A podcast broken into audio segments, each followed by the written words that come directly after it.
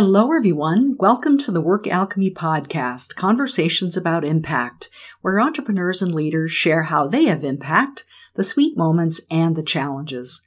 I'm your host, Ursula York. I help entrepreneurs grow successful businesses that make a difference in the world. Impact is more than mission, more than purpose, even more than your why. Impact is where your unique self and business meet the world and contribute to making it better for all of us. These stories are here to inspire and energize you so you can have your own unique impact. Today's guest on the podcast is Christina Keller. Christina is the president and CEO of the Cascade Engineering family of companies a family owned private business founded by her father, Fred Keller, in 1973. As president and CEO, Christina is responsible for ensuring that Cascade Engineering continues its dedication to the community, accomplishes its purpose of being a triple bottom line company, and develops and executes Cascade's strategic direction. Welcome to the podcast, Christina. I'm delighted to have you here. Delighted to be here. Thank you for having me. So you are heading up a, a, large global manufacturing company. You have 10 different business units in a, re- a, variety of areas like transportation and environmental services, office seating, very diverse kinds of areas. And what do you see as uh, the impact of the work that you do overall? Wonderful. Well, thank you. Um, we look at Cascade Engineering as uh, a place where we can have a diverse work environment that gives an opportunity for everybody to thrive. And so, what's really fascinating to me, I, have worked in consulting, I've worked in other areas, and the ability that manufacturing has uh, to bridge the divide between people who are maybe coming out of poverty, coming out of prison, coming out of welfare, um, and and looking for opportunities to grow, or people who are at the top of their game from a from a well respected university and want to um, uh, continue their career path. It really gives us an opportunity to blend uh, people from very different backgrounds um, and be able to create highly functioning teams. We actually think diversity is one of our keys to success. And so being able to take people uh, from various different backgrounds and support them um, in that, that growth um, uh, and development opportunity is, is, something fantastic. We also are able to look at innovation. Uh, so we look at how we can um, uh, protect the environment as one of the ways that we look at how to innovate. Uh, so we've come up with new processes and technologies that are more environmentally friendly from a manufacturing perspective. Um, so there's a lot of impact that we're able to have on our local communities, on our employees, and as on our environment as we continue forward as a triple bottom line organization that cares about people, planet, and profitability. Mm. Well, I noticed in your list of business units, polymer compounding is one of them, and and uh, my dad used to work for a large rubber company, so I know a little bit a little bit about that. And it's hard to imagine that in the same context as environmentally uh, impactful or, or a positive impact on the environment. Is that challenging because well, no, yeah actually that's quite interesting because we got into the polymer group in order to have a more consistent source for our alternative material regrind hmm. so we actually um, you know environmental plastics often get a bad environmental rap um, mm-hmm. you know with people banning uh, straws and uh, bags and other things but what, what i really say is you know you have to have the materiality uh, or, or the usefulness that is related to what you're going to be using that product for. Plastic is a horrible application for a one time use, absolutely. Um, but for durable use products, uh, it's actually one of the more sustainable products because it doesn't uh, rust over time, it doesn't degrade, uh, it holds its mechanical properties. And at the end of life, like we do with many of our trash containers, we can take them back and regrind them, uh, repelletize them even, and uh, put them back into our um, uh, product for for new um, new products in the future. We've also been working with an Israeli company out of um, uh, Israel that that's working on taking trash and making it into um, plastic product, and so they, they actually do some reactor work with the uh, with the plat with the uh, trash, make it into a powder, and we can compound it at our facility in, uh, in Noble Polymers and be able to uh, make that into a carbon negative product because you've actually wow. reduced carbon uh, making that polymer. So, so actually, I, I think uh, plastics can can be a very environmentally friendly uh, product as long as you're using it for the right applications. Yeah, that's so interesting. I, I really like the way you put that in terms of perspective of let's think about the application from one time use as opposed to what you can repeatedly recycle and mm-hmm. use in other ways. I, I, know you gave a TED talk on sustainable business, which I, I enjoyed listening to. And uh, in it, you talk about uh, how kind of the old business model has been financial returns for immediate gain versus a more sustainable approach. Can you speak a little bit about what that what sustainability means to you in that context? Absolutely, and we have the benefit of being a, um, uh, a privately held organization, so we can look intergenerationally. We can look long term. Um, I think a lot of businesses, unfortunately, are getting caught up in short term uh, financial results, which can lead to trade offs where you say, okay, well, I can uh, make more money now if I do this uh, uh, fis- er, socially or environmentally irresponsible activity. Uh, but often that doesn't work in the long run. If you're going to make those types of decisions repeatedly, you're going to erode trust. You're going to erode um, structures that are uh, helping to allow you. And, and I often say you can't you can't outpace your community you can't outpace your customers uh, for for the long run we really have to uh, think about these win-win scenarios where people can uh, collectively uh, make good decisions long term and so when you're when you're looking at the long term uh, you often look naturally at some of the social and environmental attributes as well as the profitability because uh, it's about building relationships and about building trust um, in your uh, employee base, with your customers, and in your communities. Hmm. Well, I know that you've you've referred to this already, but you're you do uh, work in bringing people who have been on welfare, people who have been in prison, and bringing them into your workforce. Absolutely. Um, I, I, think actually it's very interesting. I was, talking at uh, Plastics News Conference, and we were talking about the the issue that manufacturing is facing looking forward. Um, and between the economic expansion and baby boomers beginning to retire, uh, the manufacturing industry is looking at a deficit of 2.5 million jobs that may go unfilled in the next number of years uh, because um, uh, manufacturing ranks dead last in terms of what new high schoolers want to go into. So right.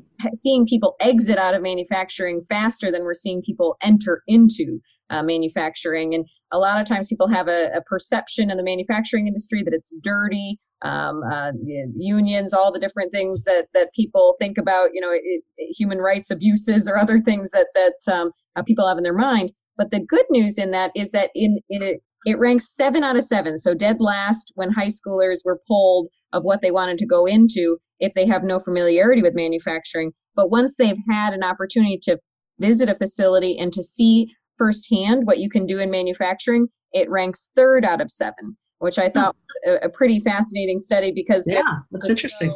Uh, that that in reality, manufacturing is pretty interesting. You can create the next generation of products. Uh, we can do CAD design. Uh, we can um, shape things in, con- in concept and then actually make them um, as a as a next generation. And so um, uh, there's a lot of opportunities to go and, and work out west and, and sell AdWords or do other things like that, or you can stay uh, right here in, in, in your hometown and, and be able to participate in something that's that's really uh, creating um, uh, things that you see in your everyday life. Hmm. Well, I know that uh, the company's committed to the triple bottom line approach and that you have become a certified B Corp. That was back in 2010, I believe. And you've won a lot of awards in that realm the best for community. This is the, just for 2018 best for community, best for environment, best overall. Uh, how has that, how has, uh, well, first of all, why did you choose to go through that process? And I'm, I'm not sure if you how involved you were in that process, but why did the company go for certification and how have those principles changed the business, if at all? Great. And we we really have been a, a, a triple bottom line organization for a long period of time. So when B Corporation came along and actually, Fred, uh, my father, had some uh, interactions with the founders of, of the B Corp and B Lab, and helped with um, uh, with counseling them as well and helping them along their route. And uh, we really wanted to support the movement and so be a part of that, but also um, to the extent that what you measure matters. Um, uh, having an outside body help you on your journey. We we we picked up some things as well. Uh, some examples were for our supply base. Uh, when we had to get our B Corp score, score um, they measure not only what you do, but also what your supply base is doing. And so mm-hmm. um, that helped us make some, uh, get some additional visibility to things that maybe we had been asking or some things we hadn't been asking of our supply base. Um, and so that was a, a, a unique ad. And and we continue to uh, we're a learning organization. And so as we find our scores each year uh, we we try to improve those and have had some dramatic jumps up as we've learned you know what what might help uh, move that move that needle. And and i think that as a result we've continued to grow our our impact um, overall. Yeah, I had a look at the on the B Lab, the B Corporation site, and your score is higher than most companies that I've seen, at least. So yeah, um, something we work at. So yeah, well, then there's some rigor involved, as you know. Mm-hmm. So, well, you mentioned your dad, and it's a family business. Um, how have you navigated? that successfully because it's uh, you know you hear about family businesses having um, you know, there's differing differing values with respect to the environment, for example, or or issues of just people being so used to being in charge that uh, it's hard for them to let go. How have you navigated this whole family business journey together? Well, I've been very lucky to have um, a father who is, uh, I can't say enough positive about him. He's been a, a mentor for me. He's been um, somebody who I, I admire. Um, and I think we have very similar values. Um, and so, as it comes to values alignment, we are, uh, I would say, 100% aligned on on the value side of things. Um, there are differences that we have. Uh, one of them being that I'm a, a young woman uh, in a leadership role in a manufacturing in heavy industrial area, and that's right. that's a little bit unique. Um, but I also had the foresight of a father who embraced diversity and the value of diversity long before I even had this opportunity. So he set the groundwork uh, for the organization and and the communities that we're involved in to be embracing uh, diversity, and that's really helped me um, as I've become a, a, young woman leader of of the organization. Um, so so it's been a it's been a long journey. I've been a part of the organization for over nine years, and I've worked very hard to earn uh, the role and to uh, work through various different um, uh, aspects. But I uh, definitely think I've had the the benefit as well of having a fantastic uh, network within the organization and, and with my with my father's support. Hmm, that's great. Well, I, I, know you said in an interview about, and you just referred to it of being a young woman in the manufacturing realm, being a leader in that realm. And do you see that shifting in your time that you've you've been? I mean, you haven't been in the role for for uh, you've been in the role a few years, but um, just in your time in manufacturing, have you noticed a shift in terms of women leaders? Well, what's been exciting about uh, the West Michigan region is that uh, it seems like every few months we're seeing some new leadership. And so I've been very excited to watch uh, Christina Freese Decker uh, take on the leadership role at Spectrum Health, uh, which has over 23,000 employees in our community. Um, so she's a, a, young woman leader um, uh, that, I, that I've admired. also, Rosalynn Bliss is our new mayor uh, for Grand Rapids. And we have Meredith Bronk, who is the president of OST, um, Mary Barra at uh, GM as you look wider in Michigan, and also Patti Poppe uh, for um, Consumers Energy, and, and finally Andi Owen. Uh, from Her- Herman Miller, so a lot of women leaders uh, popping up in the in the West Michigan and Greater Michigan area uh, that have quite large and reputable organizations that they're um, leading. And so I, I, will say that is a bit of a change uh, from even five years ago. Uh, that wasn't the case. And so it's exciting to see some of the positive momentum in that direction. Mm. Well, what? How would you define really great leadership? And I always think of the term impactful leadership because you're uh, heading up a company that chooses to contribute in a positive way that's having impact. How, eh, how do you define impactful leadership? One of my favorite books is the uh, Habits of Highly Effective People, and and we in, incorporate that a lot into our organization. And they talk a bit about the balance of courage and consideration. And I really like that because when you say servant leadership, I think it's it's it's used a lot, but the, the balance of courage and consideration is that uh, we have the courage to to confront and hold people accountable and and move things forward. Uh, but the consideration uh, is the human element. The uh, you know everybody that comes to an organization comes uh, from a from a different background. They they've got different life paths that they're walking, and being able to uh, meet them where they're at with some consideration and, and recognition of the of the human side of the business i think to me is a is a great balance to be able to say we've got to make good business decisions but we can uh, do those in a manner at which we um, recognize the human element. Mm. Well, how have you developed your own leadership? I mean, what would you say are some of the ways that you've been able to do that? Uh, perhaps it's just happened serendipitously or that you've consciously chosen to do? Yes, I, I actually did some formal training and informal training. Um, some of the formal training was through, um, I got my MBA from Cornell University at the Johnson School of Management. Um, I also did um, some manufacturing specific lean black belt training with Villanova um, and, and did the Six Sigma uh, training for that. So I, have done some uh, different leadership and, and uh, technical skill uh, training. Um, but and I've had, of course, a wonderful mentor in my father um, uh, as a as a leader and somebody who has um, uh, forged the path before.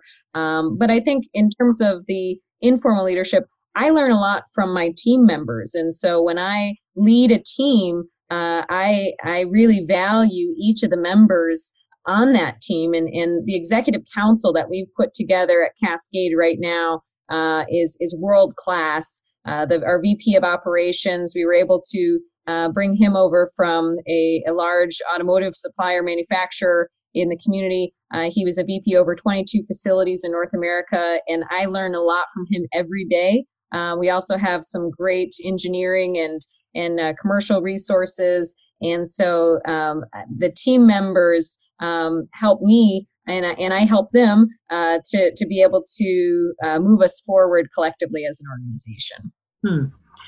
Well, something that's interesting about your background is that you've lived in Europe and Central and South America. You've worked in East Africa, and uh, you, you actually told a, a story um, in something I, I listened to about, uh, I think it was one of your TED Talks where you talked about someone saying that the poverty in Washington, D.C., for example, seemed far worse to them than anything they'd seen in what we think of as poorer countries. And I would think that that perspective and your experience would have, would shift your your view about business and about how the world operates. Can you speak a little bit to that?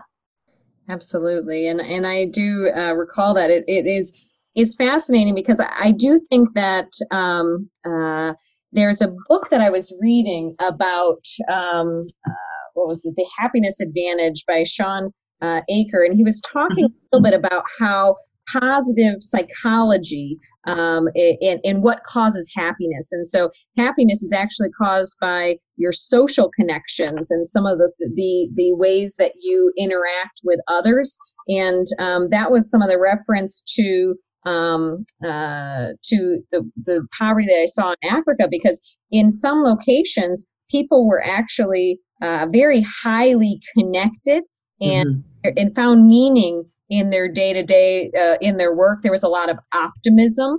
Um, and so those are some of the precursors to really having happiness and being able to um, uh, be a uh, be, be in a happier. When you look at some of the poverty that we have in um, North America, there's a lot of um, isolation, uh, socially, economically, and otherwise, uh, creating uh, lack of social connections, mm-hmm.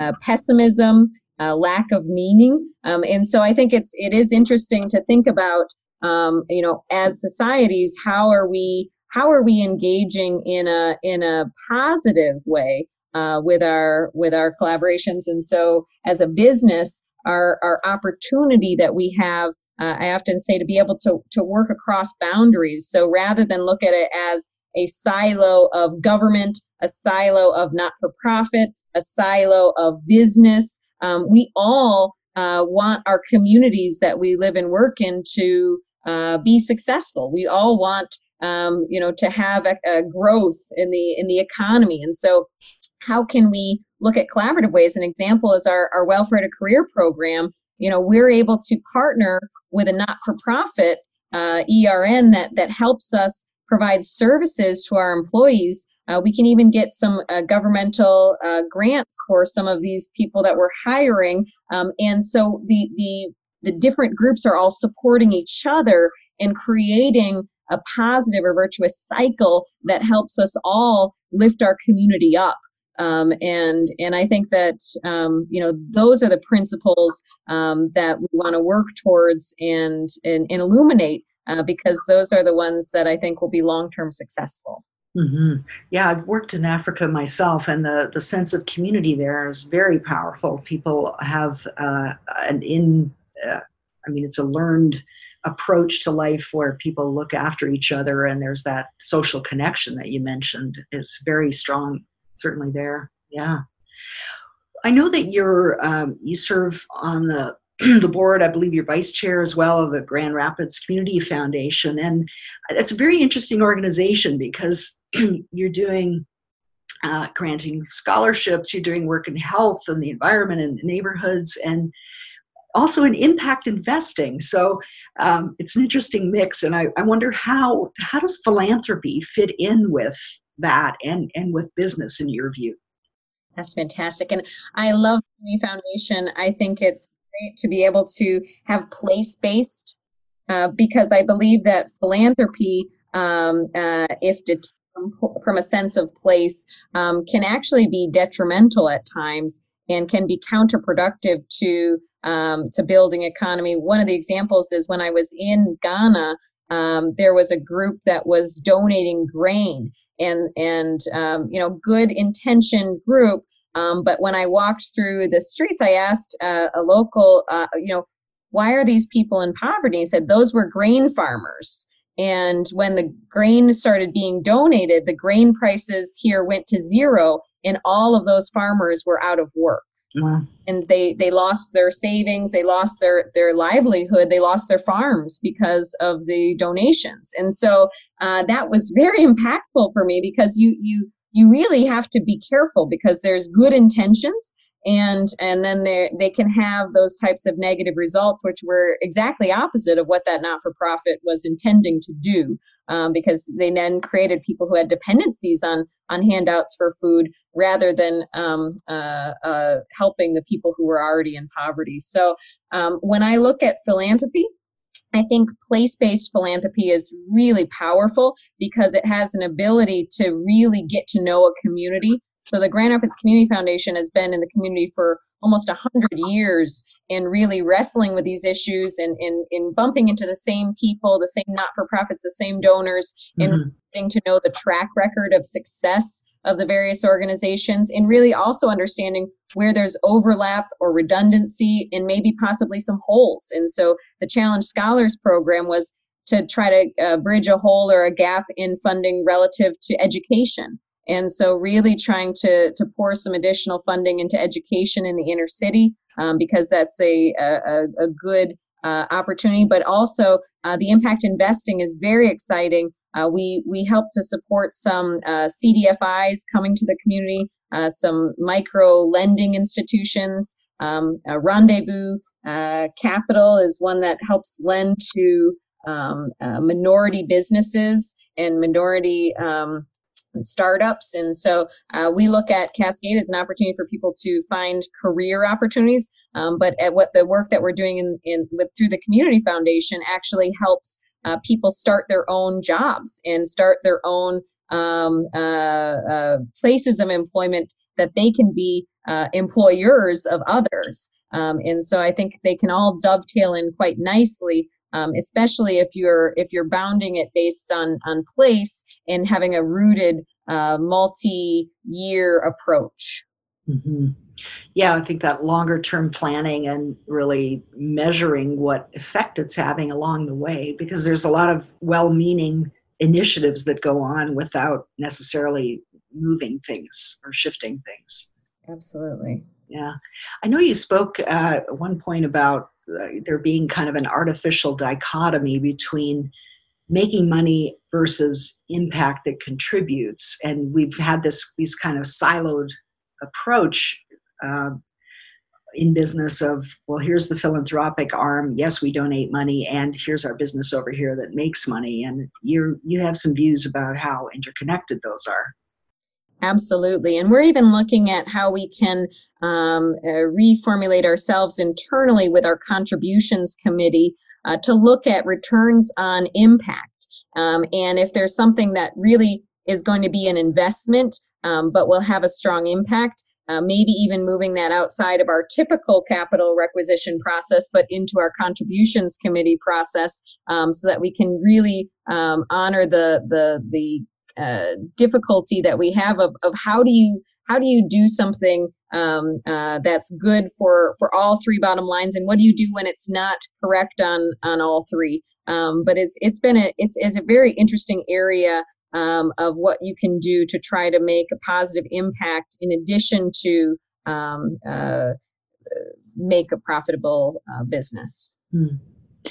Well, something I find really intriguing is in a manufacturing business, how do you go about uh, maintaining or nurturing the kind of culture that you want to build? Because there's a seeming, uh, I guess, a and I hesitate, hesitate to use this word, so tell, tell me your thoughts on it. But there's kind of a divide. I mean, there are people on the manufacturing floor, then there are people in the offices. When I was in college, I worked in a manufacturing setting, and it was it was very siloed, very separate.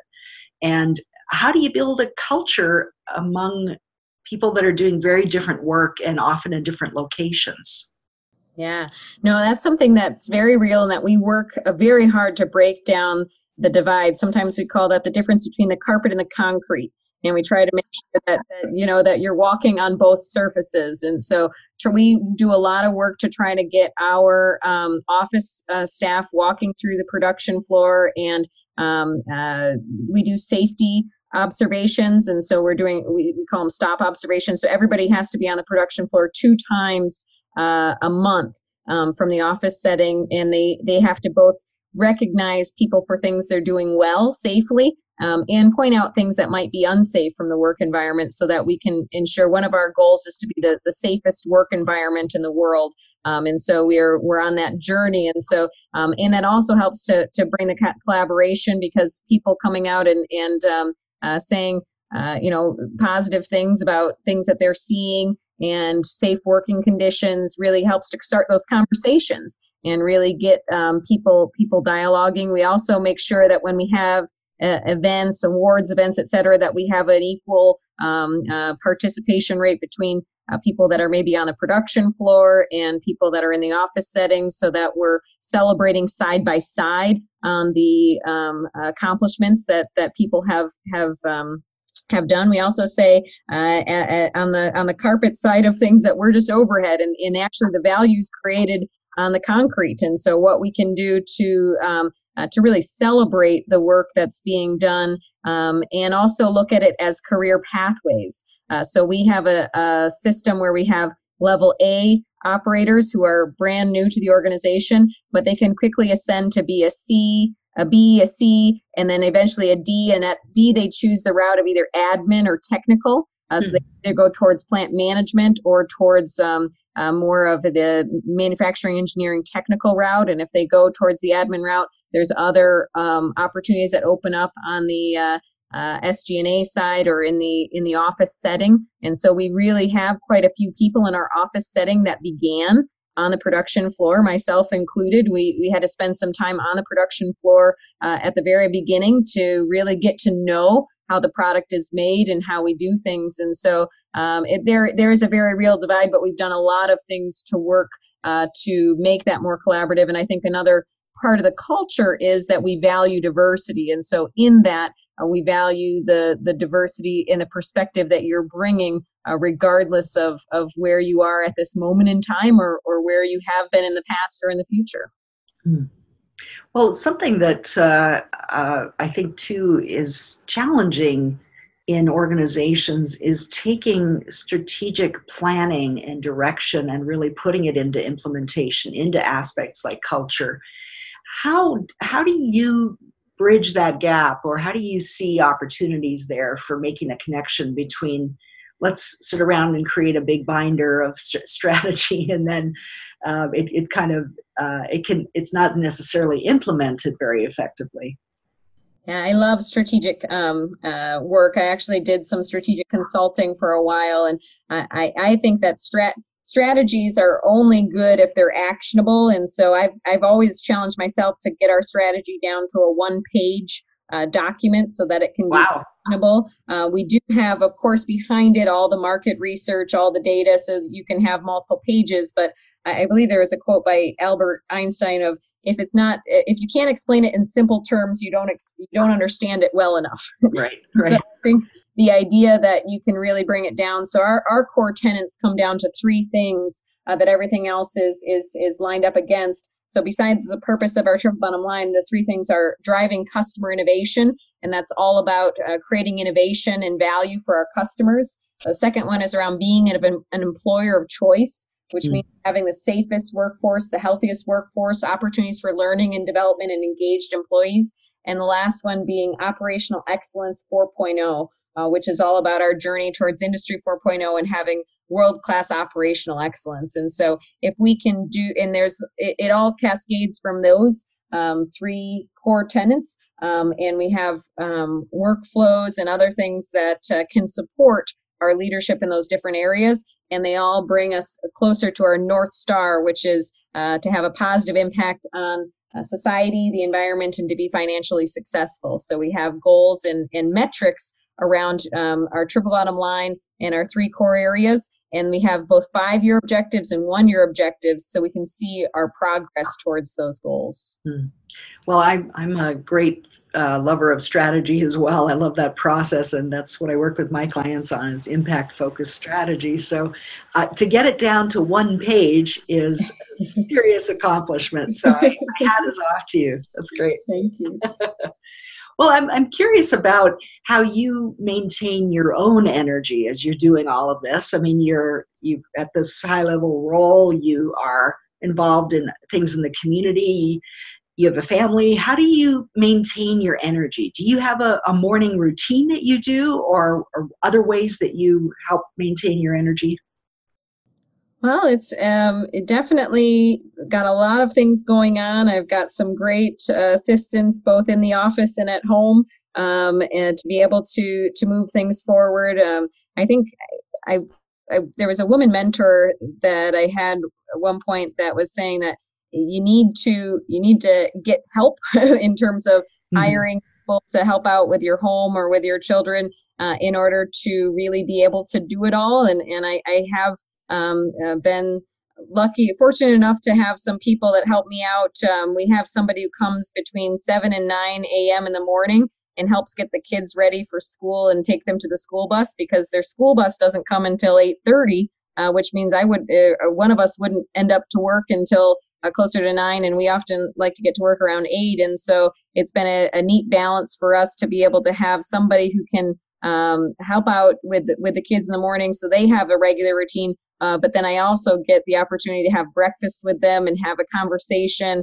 and make it more of a meaningful interaction um, uh, in the morning versus trying to rush them off and, and do the tactical uh, where's your where's your lunchbox and get out of here. Right, right. it does help me yeah it helps me start the day with a little bit less stress to be able to uh, uh, you know eat breakfast with them and and uh, and take off and get and get my day started. Mm-hmm. yeah no that's uh, it's a wise thing to do. Well christina i always wrap up these interviews with a rapid round of three questions. So are you ready? I'm ready so, first, what's the biggest thing you've learned about having impact?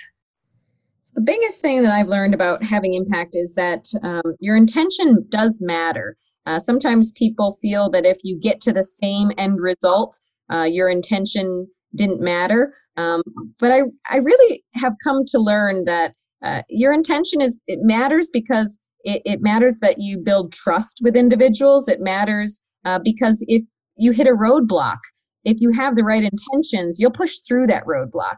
It'll become a, a barrier versus a stopping point, um, and you can break through it. And so, um, uh, to me, I think um, as an impact organization or, or someone who cares about this, having the the positive psychology, having the intention uh, to make a positive impact, uh, really does matter. Hmm. Well, second question is what's the one thing you've consistently done that has contributed to your success and impact the most? So for me, it's been to listen and measure. Um, and so uh, I've spent a lot of time um, listening to others, listening to my team, listening to um, various different inputs, um, and then measuring uh, myself, measuring the team, me- measuring the progress, uh, because what you focus on and what you measure uh, gets accomplished. And, and uh, sometimes you, d- you can't uh, get overwhelmed in the face of all of the things that need to be changed in the world, all of the uh, the the impact that needs to be made. But if you can make measurable improvements and um, and listen and and continue to measure those, um, you you can make progress. And so I, I have been able to um, uh, to make progress with with listening and measuring. Hmm. Well, and the third question, I, I, feel like I want to ask you what you measure, but I I'm curious about that because I, I think the the um, met- metrics are so valuable and they're often uh, I think degraded because people maybe aren't looking at the right things. So is there is there one or are there one or two metrics that are particularly important to you? I like to try to have metrics on each of the the legs of the triple bottom line. So social, environmental and um, financial. And so, you know, measuring both myself and the organization for um, uh, there's a lot of PEPs or other types of analysis of how am I being perceived as a leader? How am I um, uh, uh, doing relative to my peers? And and and um, do people feel our employee survey? Do they feel like they're engaged? Um, would they recommend us to other places. And so, really measuring that social side. And from an environmental perspective, there's really two sides to it. One is the um, uh, growth side. So, are we do we have enough sustainable and innovative products in the pipeline? And the other one is doing less harm. So um, we measure zero waste to landfill and our journey towards getting to zero um, of uh, not throwing anything uh, to the landfill. And so, how can we reuse and reutilize those? And then, of course, the financial metrics um, uh, personally and as a, as a business, are we are we attaining our goals or plans that we set out to accomplish? Hmm. Yeah, thank you for expanding on those. Yes. That's a, that's a good way of looking at it. Like the the triple bottom line, the three legs of that is being your core metrics that you that you look at. Well, the, the third rapid round question is what's one piece of advice or an insight you'd share with another business owner who's saying, I want to have more impact, I want to contribute more? What would you say to them? I would challenge them to look long term. I think if you look out 10 years and you say, What do I want my business to look like? What do I want my community to look like? What do I want uh, my greater world to look like? Um, and really start working backwards from a future state um, I think it helps you frame uh, it differently because a lot of times we're looking forward, we're looking forward a day, a week, a month, um, and it's all from our point in time. If you take a vantage point of of longer term and start looking back and say what what would have made me successful, uh, I, back to the seven habits of highly effective people, they say begin with the end in mind. Mm-hmm. So, type of end are you trying to create, um, and work backwards from that because that really makes you naturally expand uh, to become an impact organization because uh, you can't outpace uh, your communities, you can't outpace um, uh, your environment, and it, and it really helps you frame it differently. Mm.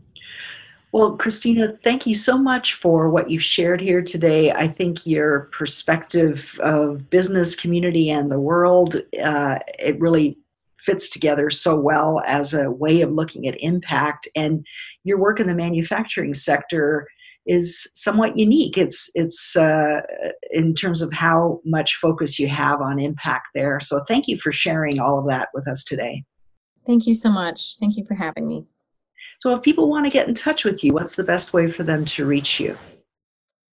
Well, our website, um, uh, www.cascadeeng.com, uh, has a contact us um, page, and, and eventually that gets through to me, and, and we're able to look at different opportunities for, for connecting. And um, uh, you can also uh, see some of our uh, different videos and other things that we're engaged in as an organization there as well. Mm. And I know you're going to be speaking uh, this later this week, actually, at the Momentum Summit of uh, of B corporations that are gathering. That's correct. I will be wow. there in North Carolina at the Momentum Summit coming up soon. Great. Well, Christina, thank you again for being here and for the work you're doing in the world. Thank you, and you as well. Join us for more episodes. Subscribe to the Work Alchemy podcast on iTunes or Stitcher Radio so you'll know as soon as new episodes are available. You can even help spread the word. Leave a review if you like what you've heard. Thanks for listening. Until next time, for ongoing support so you can have your own impact, join our community of entrepreneurs like you by liking the Work Alchemy Facebook page.